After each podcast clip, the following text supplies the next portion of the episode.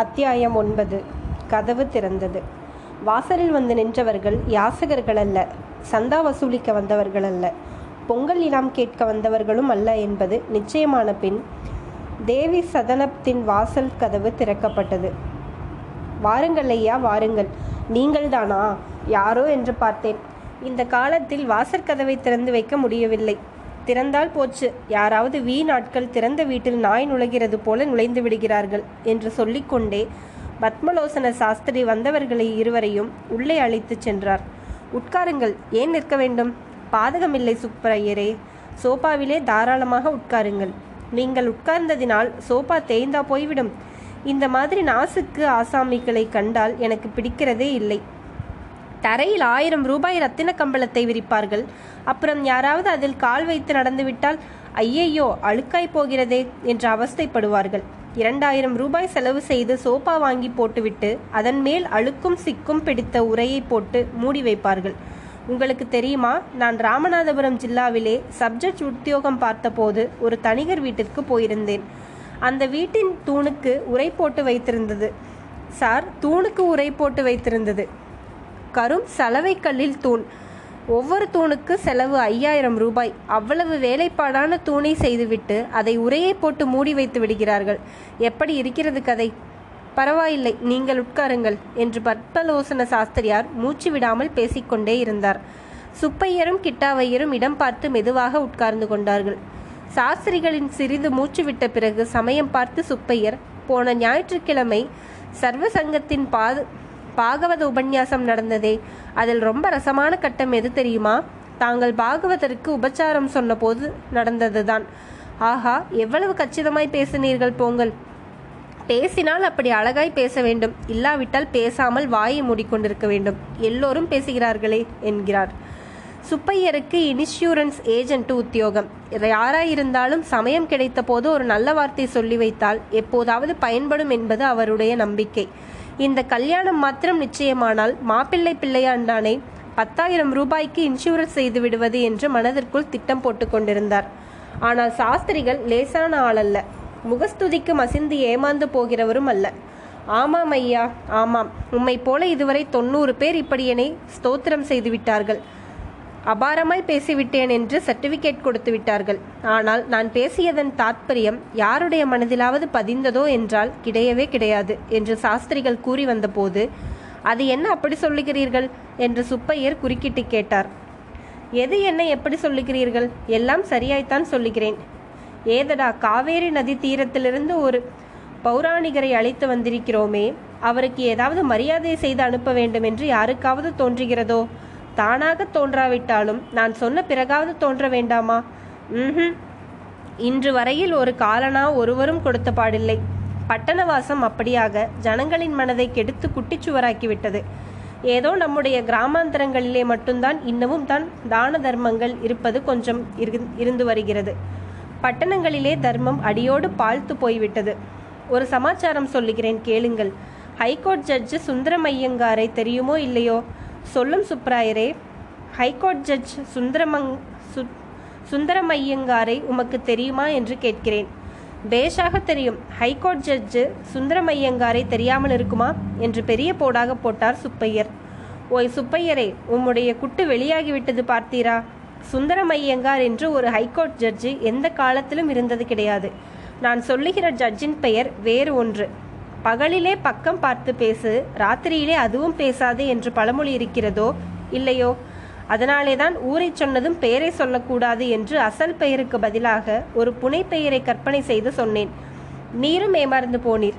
இருக்கட்டும் high court judge Sundaram Iyengar ஒரு தர்ம பள்ளிக்கூடத்திற்கு ஐயாயிரம் ரூபாய் நன்கொடை தருவதாக ஒப்புக்கொண்டார். கையெழுத்தும் போட்டார். பத்திரிகைகளிலே பெயரும் வெளியாகிவிட்டது. ஆசாமி என்ன செய்தார் தெரியுமோ? நான் சொல்லுகிறேன் சுப்பையரே. நல்ல காரியங்களுக்கு பணம் கொடுக்காதவன் நீசன். ஆனால் அவனையாவது ஒரு விதத்தில் சேர்த்து கொள்ளலாம். பணம் கொடுப்பதாக கையெழுத்து போட்டுவிட்டு கொடுக்காமல் டிமிக்கி கொடுக்கிறவன் பெரிய சண்டாளன். அவனையும் போனால் போகிறதென்று சேர்த்து கொள்ளலாம். நன்கடை கொடுப்பதாக கையெழுத்து போட்டுவிட்டு நல்ல பெயரை வாங்கி கொண்ட பிறகு பணத்தை கொடுக்காமல் செத்து போய் விடுகிறானே அவன் அதமாதனன். அவன் இந்த உலகத்தை ஏமாற்றிவிட்டு சொர்க்கலோகத்தையும் ஏமாற்ற பார்க்கிறான். இந்த ஹைகோர்ட் ஜட்ஜு சுப் சுந்தரமையங்கார் அந்த மாதிரி செய்துவிட்டார். நன்கொடை பணத்தை கொடுக்காமல் ஆசாமி வைகுண்டத்திற்கே போய்விட்டார். கொஞ்ச நாள் கழித்து அவருடைய அருமை புதல்வனிடம் மேற்படி நன்கொடை விஷயமாக போயிருந்தோம். தகப்பனார் இருபது லட்சம் ரூபாய்க்கு மேல் அந்த பையனுக்கு ஆஸ்தி சேர்த்துவிட்டு போயிருக்கிறார். தகப்பனார் கொடுத்த வாக்கை பிள்ளையாண்டான் நிறைவேற்றக்கூடாதோ அதெல்லாம் முடியவே முடியாது என்று கண்டிப்பாக சொல்லிவிட்டான். பணம் கேட்க போன எங்களுக்கு ஒரேடியாக கோபம் வந்துவிட்டது. அப்பா லக்ஷ்மணா நீ இப்படி கண்டிப்பாக சொல்வதாயிருந்தால் ஒரு ஏற்பாடு செய்கிறோம். ஹைகோர்ட் ஜட்ஜு சுந்தரமையங்கார் வாக்கு பரிபாலன நிதி என்பதாக ஒரு நிதி ஆரம்பிக்கிறோம். உன் தகப்பனாரிடம் நாங்கள் ரொம்ப மரியாதை உள்ளவர்கள். அவர் கொடுத்த வாக்கை காப்பாற்றுவதற்கு ஏதாவது நாங்கள் முயற்சி செய்தாக வேண்டும் என்றோம். அதற்கு அந்த பிள்ளையாண்டான் என்ன சொன்னான் தெரியுமா? பேஷான ஏற்பாடு. அப்படியே செய்யுங்கள். அதற்கு என்னுடைய பூரண சம்மதத்தையும் அனுமதியையும் கொடுக்கிறேன். ஆனால் ஒரு நிபந்தனை. அந்த நிதிக்கு ஐயாயிரம் ரூபாய்க்கு மேல் வசூலானால் அதிகப்படி தொகையை என்னிடம் சேர்ப்பித்து விட வேண்டும். தெரியுமா? என் தகப்பனாருக்கு நான் ஏக புதல்வன். வேறு வாரிசு கிடையாது என்றான் அந்த கருமையின் மகன். நாங்கள் தலையை தொங்க போட்டு கொண்டு திரும்பினோம். நான் சொல்கிறேன் சுப்பையர்வாள் நிறைய பணம் சம்பாதித்து தான தர்மம் செய்யாமல் அப்படியே பணத்தை வைத்து கொண்டு போகிறார்களே. அவர்களுக்கெல்லாம் நிறைய மரண வரி வரி போட்டு சொத்தை சர்க்காரே எடுத்துக்கொள்ள வேண்டும். ஒன்றரை லட்சம் ரூபாய்க்கு மேல் உள்ள சொத்துக்களுக்கெல்லாம் முக்கால் பங்குக்கு குறையாமல் வரி போட்டு சர்க்கார் எடுத்துக்கொண்டு விட வேண்டும் என்று சொல்லி சாஸ்திரியார் கொஞ்சம் மூச்சு விட நிறுத்தினார். சாஸ்திரியார் கடையில் சொன்ன வார்த்தைகளிலிருந்து அவருக்கு ஒன்றரை லட்சம் ரூபாய் பெருமானமுள்ள சொத்து இருக்கிறது என்று ஊர்ஜிதப்படுத்தி கொண்ட சுப்பையார் அர்த்த புஷ்டியுடன் கிட்டாவையரை ஒரு பார்வை பார்வை பார்த்தார். இதை கவனித்த சாஸ்திரியார் உடனே அதெல்லாம் இருக்கட்டும் சுப்பையரே. யாரையோ நீர் அழைத்து வந்திருக்கிறீர். நான் வேறு என்னமோ பேசிக் கொண்டிருக்கிறேனே. இவர் யார் சொல்லவே இல்லையே. பார்த்தால் பெரிய மனுஷராக தோன்றுகிறது. காவேரி ஜலம் சாப்பிட்டு வளர்ந்தவர் என்று முகத்திலேயே எழுதி ஒட்டியிருக்கிறது. உண்டா இல்லையா? என்று கேட்டார். முன்னமே தங்களுக்கு சொல்லியிருந்தேனே. ராஜம்பேட்டை பட்டாமணியம் என்று. அந்த கிட்டாவையர் தான் இவர். நேரில் ஒரு தடவை வந்துவிட்டு போகும்படி கடிதம் எழுதியிருந்தேன். வந்திருக்கிறார் என்றார் சுப்பையர். சுப்பையரே நன்றாயிருக்கிறது. இவர் இன்னார் என்று முன்னமே சொல்லியிருக்க கூடாதோ? காரியமாக ஒருவரை அழைத்து கொண்டு வந்துவிட்டு இத்தனை நேரம் வெறும் வம்பு பேச்சு பேசிக் கொண்டிருந்து விட்டீரே. போகட்டும் இவர்தான் ராஜம்பேட்டை பட்டாமணியமோ? நான் சொன்னேனே பார்த்தீரா? முகத்தில் காவேரி தீரத்தின் கலை பிரகாசிக்கிறது என்று சொன்னேனே இல்லையா? ரொம்ப சந்தோஷம். இவர்தான் கிட்டாவையராக்கும். பட்டாமணியம் உத்தியோகம் மட்டும்தானா? அதற்கு மேல் நிலம் நீச்சு கொடுக்கல் வாங்கல் ஏதாவது உண்டோ? எல்லாம் உண்டு. ஐயர்வாளுக்கு அகண்ட காவேரி பாசனத்தில் அறுபது ஏக்கரா நன்சை நிலம் இருக்கிறது. அவ்வளவும் இருபோகம். ரொம்ப சந்தோஷம். பண்ணையார் இவ்விடம் வந்த காரியம் என்னமோ? பட்டணம் பார்ப்பதற்காக வந்திருக்கிறாரோ? பண்ணையார் முன்னமே பட்டணம் பார்த்திருக்கிறார். பம்பாய் கூட பார்த்திருக்கிறார். இப்போது வந்திருப்பது மாப்பிள்ளை பார்ப்பதற்காக. ஓஹோஹோ! மாப்பிள்ளை பார்ப்பதற்காக வந்திருக்கிறாரா? பலே பலே இன்சூரன்ஸ் வேலையோடு இந்த வேலையும் சேர்த்து வைத்துக் கொண்டிருக்கிறீரா? இதுவரையில் எத்தனை வீட்டிற்கு அழைத்து போனீர்? எத்தனை மாப்பிள்ளையை காட்டினீர்? இந்த நவநாகரிக காலத்திலே மாப்பிள்ளை பீரோ என்று கல்யாண கம்பெனி என்றும் ஏற்படுத்தியிருக்கிறார்களாமே. நீரும் அப்படி ஏதாவது கம்பெனி வைத்திருக்கிறீரோ? அதெல்லாம் ஒன்றுமில்லை ஐயர்வாள். எனக்கு தெரிந்தது இந்த ஒரே இடம்தான். நேரே இவ்விடத்திற்குத்தான் இவரை அழைத்து வந்தேன். போன தடவை இந்த விஷயத்தை பற்றி பிரஸ்தாபித்த போது தாங்களும் வீட்டிலே அம்மாளும் பெண்ணை அழைத்து கொண்டு வந்து பையனுக்கு காட்டிவிட்டால் தேவலை என்று சொன்னீர்களே. ஞாபகம் இருக்கிறதல்லவா? ரொம்ப சரி ஞாபகம் இருக்கிறது. இறைந்து பேசாதீர் மாடியிலே பையன் இருக்கிறான் அவன் காதிலே விழுந்து வைக்கப் போகிறது. என்னுடைய அபிப்பிராயம் இதுதான். இந்த விஷயத்திலே நான் கூட கொஞ்சம் மார்டன் ஆசாமி என்றே வைத்துக் கொள்ளுங்கள். பிள்ளைக்கு பெண்ணை பிடித்திருக்க வேண்டும். பெண்ணுக்கு பிள்ளையை பிடித்திருக்க வேண்டும். அப்புறம் பையனாவது பெண்ணாவது இப்படி என்னை கெடுத்து விட்டீர்களே என்று கேட்பதற்கு இடம் இருக்கக்கூடாது. பெண் கண்ணை கசக்கி கொண்டு நிற்கக்கூடாது. பிள்ளை முகத்தை துருத்தி கொண்டு நிற்கக்கூடாது. சாஸ்திரமும் இதைத்தான் சொல்லுகிறது. இந்த காலத்திலே வரதட்சணை கிரதட்சணை என்று சொல்லுகிறார்களே அதெல்லாம் சுத்த நான்சென்ஸ். எனக்கு பிடிக்கிறதே இல்லை. சாஸ்திரத்திற்கு சர்வ விரோதம். நான் கூட பையனுக்கு வரதட்சணை கேட்கிறதா இருந்தால் முப்பதினாயிரத்தை கொண்டு வா ஐம்பதினாயிரத்தை கொண்டு வா என்று கேட்கலாம். ஒன்றுமில்லாத வறட்சி பயல்கள் எல்லாம் இந்த காலத்தில் அப்படி கேட்கிறார்கள். நம்முடைய யோக்கியதைக்கு அதெல்லாம் சரி கட்டி வருமா? என்னுடைய சமாச்சாரமே ஒரு தனி மாதிரி. எனக்கு தர்மந்தான் பெரிது பணம் பெரிதல்ல. இல்லாவிட்டால் இவ்வளவு காலம் உத்தியோகம் பார்த்துவிட்டு இப்போது இப்படி கடனாளியாக இருப்பேனா? என்னை போல் உத்தியோகம் பார்த்தவர்கள் இரண்டு கைகளையும் நீட்டி லஞ்சம் வாங்கி ஒவ்வொருவரும் நாலு வீடு ஐந்து வீடு கட்டி வாடகைக்கு விட்டிருக்கிறார்கள். நான் இந்த ஒரே ஒரு வீடு தான் கட்டியிருக்கிறேன். இதற்கும் கடன் வாங்க வேண்டியிருந்தது. கோஆபரேட்டிவ் சொசைட்டிக்கு கொடுக்க வேண்டிய கடன் பதினையாயிரம் ரூபாய் இன்னும் கொடுக்கப்படவில்லை. யாராவது பெண்ணை கொடுக்க வருகிறவர்கள் இந்த கடனை அடைத்துவிட்டு வீட்டை மீட்டால் அவர்களுடைய பெண்ணுக்கும் மாப்பிள்ளைக்கும் நல்ல வீடாயிற்று. ஆனால் அது அவர்களுடைய இஷ்டம். என்னை பொறுத்தவரையில் வரதட்சணை என்று காலனா கை நீட்டி வாங்க மாட்டேன். சுப்பையர் குறுக்கிட்டு ஐயர்வாள் அதை பற்றியெல்லாம் நீங்கள் பேச வேண்டியதில்லை. பெண்ணின் கல்யாணத்திற்கென்று கிட்டாவையர் முப்பதினாயிரம் ரூபாய் எடுத்து வைத்து விட்டார். லௌகிக விஷயங்கள் எல்லாம் ஒரு குறைவும் இல்லாமல் திருப்திகரமாய் நடந்துவிடும் என்றார். லௌகிகம் கிடக்கட்டும் ஐயா லௌகிகம். கல்யாணம் என்பது பரம வைதிக விஷயம். அக்னி சாட்சியாக விவாகம் செய்து கொண்ட பிறகுதான் பிராமணனுக்கு வைதிக கிரியைகள் செய்ய உரிமை ஏற்படுகிறது. ஆனால் பிள்ளையையும் பெண்ணையும் கேட்காமல் கல்யாணம் நிச்சயம் செய்யும் காலம் போய்விட்டது. பிள்ளைக்கு பெண்ணை பிடித்திருக்க வேண்டும். பெண்ணுக்கு பிள்ளையை பிடித்திருக்க வேண்டும். அதுதான் முக்கியமான விஷயம். பண்ணையார் கல்யாண பெண்ணையும் அழைத்து வந்திருக்கிறாரோ? இத்தனை நேரமும் வாய் திறக்க வழியாமல் உட்கார்ந்திருந்த கிட்டாவையர் இப்போது கொஞ்சம் தைரியமடைந்து அழைத்து வரலாம் என்றுதான் எண்ணியிருந்தேன். அதற்கு இந்த தடவை சௌகரியம் இல்லாமல் போய்விட்டது. என்னுடைய தங்கை பம்பாயில் இருக்கிறாள். அவளுக்கு கொஞ்சம் உடம்பு அசௌகரியம் என்று கடிதம் வந்தது. அவளை பார்ப்பதற்காக பம்பாய் போகிறேன். தாங்கள் சொன்னால் பம்பாயிலிருந்து திரும்பி வந்ததும் கிராமத்திற்கு போய் குழந்தையை அழைத்து வருகிறேன் என்றார். அதற்கென்ன சௌகரியம் போல் செய்யுங்கள். அவசரம் ஒன்றுமில்லை. இப்போதுதானே தை பிறந்திருக்கிறது.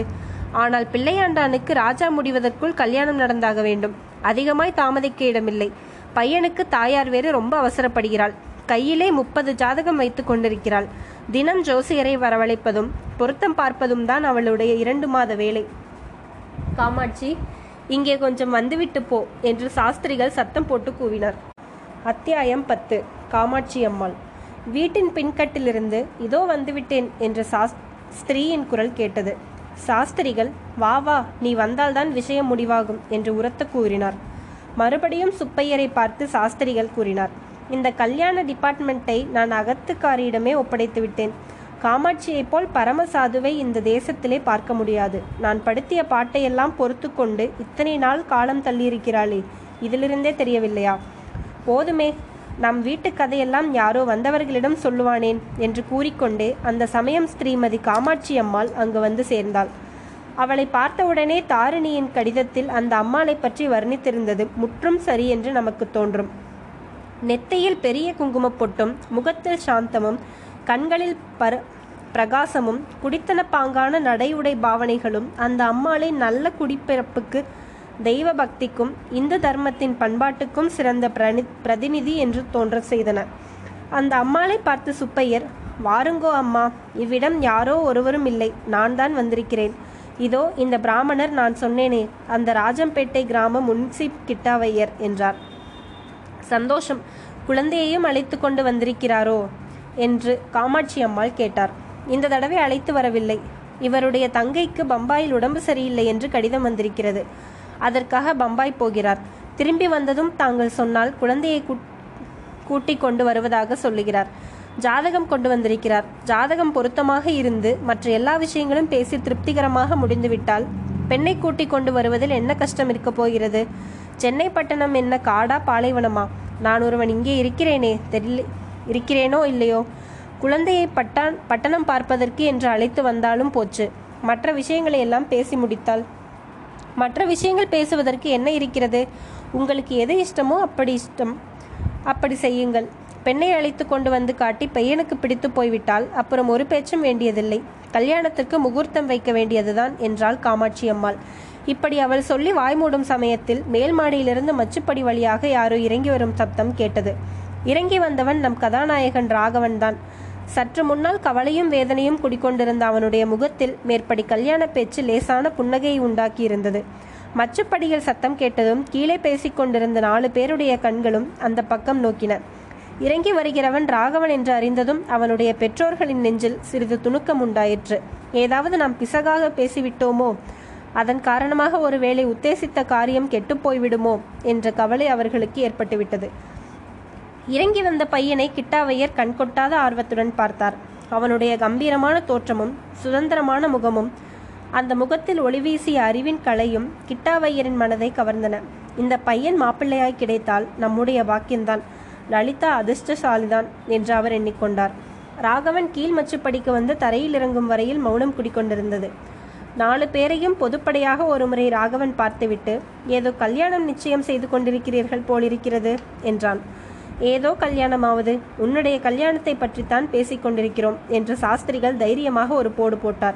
அந்நியர்களின் முன்னிலையில் ராகவன் மரியாதையாக பேசுவான் என்பது அவருக்கு நன்கு தெரிந்த விஷயம். ஓஹோ அப்படியா சமாசாரம்? என்னை கேட்காமலே எனக்கு கல்யாணம் செய்து விடுவதாக உத்தேசமோ? என்றான். நன்றாயிருக்கிறது. உன்னை கேட்காமல் நிச்சயம் செய்கிறதா? எங்களை என்ன அப்படி நினைத்து விட்டாய் ராகவா? என்றார் சாஸ்திரிகள். எல்லாம் உன்னை கேட்டுக்கொண்டு உன் அபிப்பிராயப்படி செய்வதாகவே உத்தேசம். குழந்தை கல்யாணம் என்பது சாதாரண விஷயமா? இன்றைக்கு செய்து நாளைக்கு மாற்றக்கூடிய காரியமா? உன்னை கேட்காமல் தீர்மானிப்பதற்கு நீ என்ன பச்சை குழந்தையா? என்றாள் காமாட்சி அம்மாள். இந்த காலத்திலே பச்சை குழந்தையை கூட கல்யாண விஷயத்திலே கட்டாயப்படுத்த முடிகிறதில்லை. பத்து வயது பெண் குழந்தை எனக்கு இந்த ஆடம்பர ஆம்படையான் வேண்டாம் என்று துணிச்சலாக சொல்கிறது என்றான் சுப்பையர். இதை கேட்டுவிட்டு எல்லோரும் சிரித்தார்கள். ராகவனுடைய முகம் கூட மலர்ந்தது. இந்த சந்தோஷமான சந்தர்ப்பம் பார்த்து சாஸ்திரிகள் கூறியதாவது வெறுவனே சுற்றி வளைத்து கொண்டிருப்பானேன்? விஷயத்தை சொல்லிவிட்டால் போச்சு. ராகவா நம்முடைய சுப்பையர் முன்னொரு தடவை சொன்னார் அல்லவா? அந்த ராஜம்பேட்டை பண்ணையார் இவர்தான். பெண்ணுக்கு வரன் பார்க்க வந்திருக்கிறார். உன்னை கூப்பிடலாம் என்று நாங்கள் யோசனை பண்ணி கொண்டிருக்கும் போதே நீயே வந்து விட்டாய் உன் அபிப்பிராயத்தை சொல்லிவிடு. பாக்கி விஷயங்கள் எல்லாம் செட்டில் ஆகிவிட்டால் பெண்ணை இங்கேயே அழைத்து கொண்டு வந்து காட்டுவதாக சொல்லுகிறார். நல்ல குலம் நல்ல கோத்திரம் எனக்கும் உன் அம்மாவுக்கும் ரொம்ப பிடித்தமான சம்பந்தம். ஆனால் எங்களுக்கு பிடித்திருக்கிறது என்ன பிரயோஜனம்?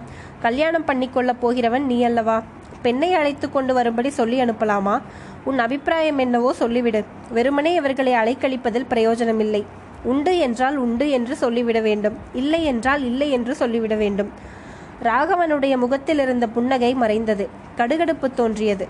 தகப்பனார் பேச ஆரம்பித்தவுடனே தலையை குனிந்து கொண்டவன் இப்போது தலையிடமிருந்து அவரை பார்த்தார்.